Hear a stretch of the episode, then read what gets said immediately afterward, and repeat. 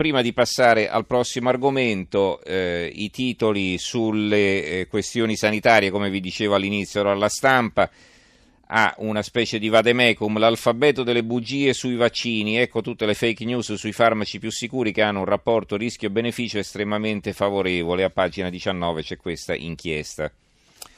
Il quotidiano nazionale, il giorno della nazione, il resto del Carlino, caos vaccini, la nostra guida per mettersi in regola il virus delle bufale, eh, anche qui quindi anche qui una guida però su come mettersi in regola con eh, il decreto del governo.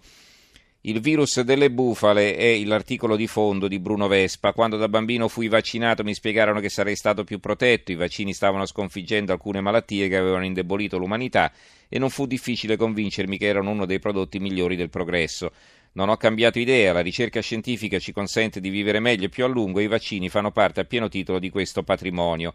Un vaccino che non sarà mai reso obbligatorio è quello antinfluenzale. Il pediatra dei miei figli, che è stato a lungo anche il medico curante, il mio medico curante me lo consigliò molti anni fa e ogni autunno lo faccio con scrupolo.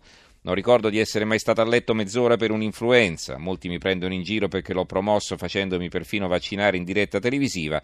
La verità è che ogni inverno migliaia di persone anziane muoiono uccise dal virus influenzale. Si capisce perciò la mia incredulità nel vedere l'autentica crociata in corso contro l'obbligo sacrosanto di rendere obbligatorio il vaccino per i bambini che debbono andare a scuola. Eh, il eh, giornale apre così: Arriva la febbre africana, nuovo contagio. Ad Anzio, tre casi di chikungunya, eh, virus trasmesso dalle zanzare. Stop alle donazioni di sangue. Il messaggero Veneto, vaccini, impennata di prenotazioni, in soli cinque giorni più di mille famiglie hanno messo in regola i loro figli. L'Adige, dimezzati non vaccinati, qui si parla del Trentino Alto Adige, calati a 2093 i bimbi da 0 a 6 anni ancora non in regola e malaria, due settimane per le prime verità, a breve i funerali della bimba, quindi le notizie sulla morte di Sofia e eh, sulle indagini in corso l'apertura del Gazzettino di Venezia, vaccini, la verità del supermanager, caos moratoria, parla Mantoani, il potente capo della sanità veneta, basta falsità e polemiche, prima di decidere ho consultato i giuristi Zanon e Antonini, Zai e Coletto sempre informati.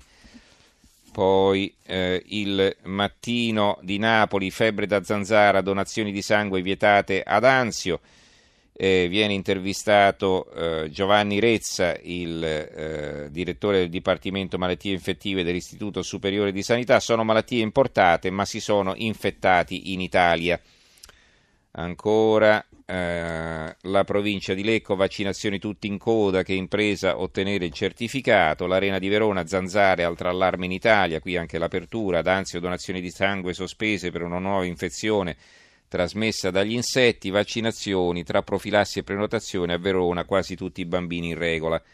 Il mattino di Padova, vaccini, l'ultimatum di lunedì, scade il termine per iscriversi a scuola, renitenti 300 Novax, eh, casi di febbre africana d'ansia, stop a donazioni di sangue e la Sicilia e ancora libero, ci vogliono morti oscurati perché scriviamo la verità, questo sempre sulla polemica a proposito del fatto che le malattie arrivano dall'Africa, i morbi portati dagli immigrati, e questo è l'altro titolo, non solo malaria, il rapporto dell'Agenzia Europea per la prevenzione delle malattie, eh, c'è un virgolettato, eh, la ripresa dei casi di tubercolosi in Europa, aperte virgolette, importata dai migranti che ne sono affetti in maniera del tutto non proporzionale alla media dei casi della popolazione nativa in Europa.